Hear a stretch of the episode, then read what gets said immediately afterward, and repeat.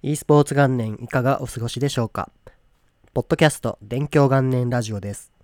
自分はヨッシーと申しまして、ネギタクというちょっと変わった名前の e スポーツニュースサイトをにせんにねんから続けているものです。今回はバロラント大会の宴バロラントツーに出場するというお話です。宴バロラントの話をこのポッドキャストで知ったのかすでに記憶がないのですが、こちらはですね、レイさん、ケニーさん、ノッポさん、ゼンクリティさん、アイスバーグさんといったカウンターストライクのレジェンドたちが中心となって、にせんにじゅうねんのろくがつに第1回大会が開催されました。その時の出場数はバロラントがちょうどリリースされた直後ということもありまして、ごひゃくろくじゅうろくチームさんぜんろっぴゃくにん以上ですねのゲーマーが出場するというとてつもない、まあ、ノッポさんの関係している大会なのでとんでもないですね数になりました。今回はバロラントがリリースされてからごかげつくらい経った状態ですね今は。そして今回登録数はひゃくごじゅうチームくらいと少しですね落ち着いた感じと言えるでしょうか。これとは別に今公式大会のファーストストライクという大会が行われていまして、こちらにはいわゆるトッププレイヤーですね、ランクダイヤモンドワン以上という出場のルール制限があるんですけれども、その状態ではちじゅうよんチームが出場しているような状態です。なので今バロラントの日本のプレイヤー数ってどのくらいいるのかはわからないのですが、大会やるよといった時に大きな大会に出ようと思ってるチームは、まあ、上位層だと大体はちじゅうチームで、全体的な数いろんなレベルのチームを募集すると今回くらいのひゃくごじゅうチームくらいというような状況かなというところですね。数だけの話で言うとごひゃくろくじゅうろくだったのがひゃくごじゅうになってるので、よんひゃくチーム よんひゃく× 最低ごにんとしてもにせんにんですかねくらい違うということになります。ですがまあごかげつ経ってゲームがですねどんどん新しいのが出てくるような状況もあって、 Apex Legends も新シーズン始まったりとか、とにかくいろんなゲームがある中で一つのタイトルで継続して競技シーンを維持していくっていうのはなかなか大変だとは思いますが、それでもひゃくごじゅうチームいるっていうのはかなり素晴らしいことだと思います。前回の宴バロラントはですね、試合のスケジュール調整っていうのが結構大変でした。これは対戦相手がだいたいいちグループあたりごチームからななチームくらいになるんですけれども、その対戦相手の方とですね交渉してこの時間に試合をしましょうというのを決めなくてはいけないんですが、もちろんそのチームにはごにんプレイヤーがいて、その対戦相手ですねのごにんとちょうど時間が合うところでしか試合ができないわけです。それを全ろくチームとかななチーム対戦相手と調整して都合のいい日を決めて消化しなくてはいけない、そもそも試合を組まなきゃいけないっていうのがあって、そこがだいいっかいめですねかなり大変でした。でこれを解決するには何らかもう仕組みシステムを作って対応するのが一番ミスもないし調整もしやすくていいだろうなとは個人的には思っていたんですけども、今回の宴バロラントツーはまさにその仕組みをですね開発して、宴プログレスというですね仕組みが作られたんですが、これがすごく便利でした。これは各チームが自分たちが都合の良い時間と日にちですねを事前に登録しておいて、でその日程が全チーム入力になった後に自動でその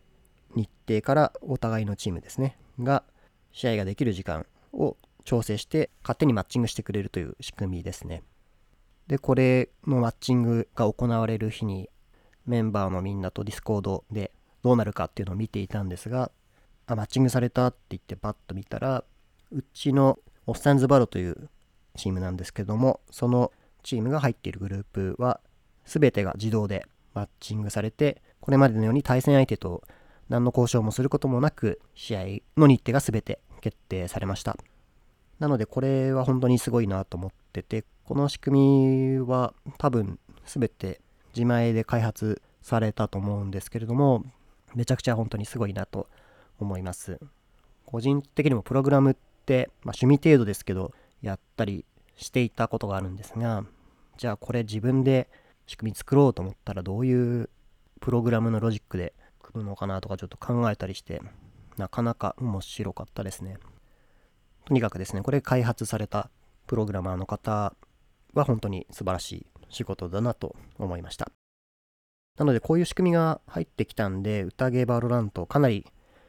だいいっかいでそういうですね、スケジュール調整とかもう面倒でやだみたいな感じで、もしかしたら今回の宴バロラントツアー出場を見合わせようっていう人ももしかしたらいるかもしれないと思うんですけれども、その部分っていうのはですね、この宴プログレスという試合スケジュール調整機能で完全に解決されているので、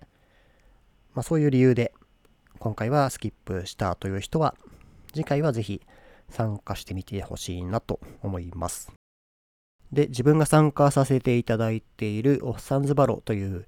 チームはですね、その名前の通り平均年齢が約よんじゅっさいくらいのおじさんチームですね。こちらはだいいっかいはサージェントという下からにばんめくらいの実力のグループで出場したんですけれども、いっしょうろっぱいですねのなないで最下位という結果でした。チームの目標としてはいっしょうするのと、メンバー全員誰もがいっかいは必ず出場するっていう、楽しみつつ勝ちも目指すというようなやり方ですね、というような目標を立てて参加していたので、まあ、この結果については最下位は残念ですけども、一応目標としてはクリアしたという感じでした。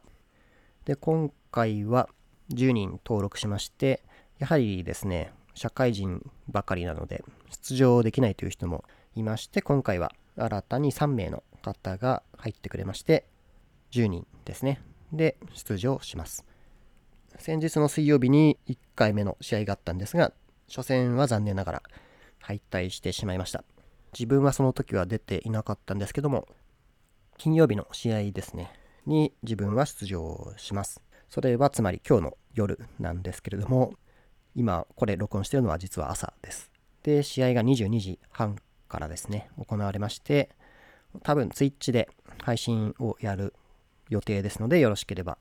観戦しに来ていただければと思います。ただ問題なのは、それまでにですね、この今喋ってるポッドキャストを試合前までにアップできるのかというところですね。昼休みとかにちょっとなんとかしてアップしたいなと思ってます。で、バロラントはですね、なかなか面白いんですけれども、これやっていて一番衝撃的だったのは、自分がですね思った以上に エフピーエス が下手なんだということが分かってしまったということですね。ランクマッチとか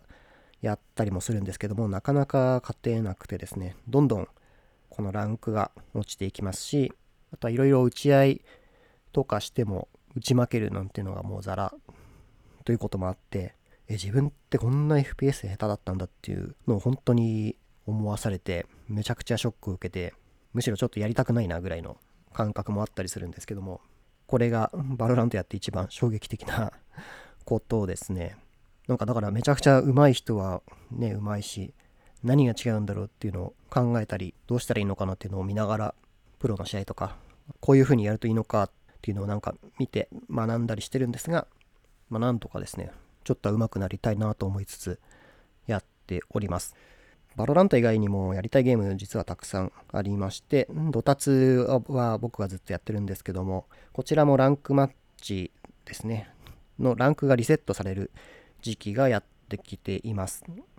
で、これは新しいランクを振り分けるキャリブレーションって言われてるんですけども、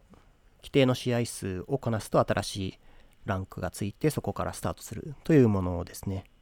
確かドタツはじゅっしあいやるのかな、ちょっと忘れちゃったんですが、今はさんしあいしていっしょうにはいっていう、かなりですね厳しいなと思うスタートなんですが、これもやりたいなと思ってます。あとはスマートフォン版のリーグオブレジェンズ、僕リーグオブレジェンドっていうのが日本の正式名称なんですが、英語表記のままリーグオブレジェンズって言いたいタイプなんですけども、これのスマートフォン版ですねのワイルドリフトっていうのが出ていまして、これもですね仕事の昼休みとかかなのご飯食べた後時間あった時とかにちょっとずつやってます。ですがこれもランクマッチに行くためにノーマルゲームっていうの規定数こなさないといけないんですが、これも確かじゅっしあいだと思うんですけども、これもまだ実はそこまで到達していません。ワイルドリフト自体はなかなか面白くて、スマートフォンだと文字がちっちゃいとかはあるんですけども、操作性はすごく良くてですね、リーグオブレジェンズの ピーシー 版をもっと簡略化して試合時間が早くなるような調整がされてるゲームですが、すごくよくできているなと思います。これもなんポッドキャストで言いましたけども、 エヌティーティー ドコモがにせんにじゅういちねんにワイルドリフトの大会やる、あの エヌティーティー ドコモは パブジー モバイルの方でさんおくえんの賞金かかった大会やるって言ってるんですが、それとは別のタイトルでこのワイルドリフトも選ばれてます。こっちの詳細はわからないんですけども、今後が楽しみなスマートフォンゲームなので、ちょっとですね気になってる感じです。あとは日本だとすごい人気の Apex Legends ですね。こちらが Steam でようやくプレイできるようになったので、とりあえずインストールしました。で、最初インストールした時にごじゅうギガ必要ですって言われて、これだうちの回線だとダウンロードするのにどんだけかかるんだよと思ってびっくりしたんですけども、とりあえずですね放置してる時に音をしておいて、いっかいチュートリアルをとりあえずやりました。あと射撃場みたいなやつかな。で、その後はですね、バロラントの大会あるし、ちょっとこれやってる場合じゃないなと思って、今はまだ後回しにしてるんですが、Apex Legends もちょっとやりたいなと思ってます。なので、ゲームだけでもですね、これだけやりたいタイトルがあるんですけど、いちにちいちじかんもできてないので、なんかこうまとまってプレイできる時間とかがあると嬉しいなと思ってます。これ以外にも、ゲーム以外にもやりたいこと実はいろいろあって、まあ、このポッドキャストなんかもそうなんですけど、あとはね、自分がやってるサイト更新したりとか、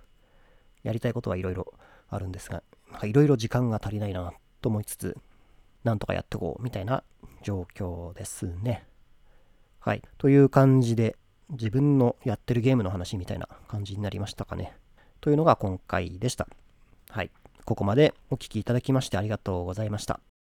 今聞いていただいているプラットフォームでフォローやチャンネル登録をしていただくと更新通知がですね、次回届きますので、ぜひよろしくお願いします。あとは Twitter で勉強元年ラジオっていうアカウントがあるんですけれども、そちらでも更新した際に通知のツイートしてますので、ぜひフォローしていただけると嬉しいです。あとは感想をツイートしていただける際にはですね、ハッシュタグの勉強元年ラジオをつけていただくか、先ほど言った告知のツイートをを引用リツイートするような形でお願いできればと思います。ということで、また次回のポッドキャストでお会いしましょう。ありがとうございました。なんとか間に合うようにアップしたいと思います。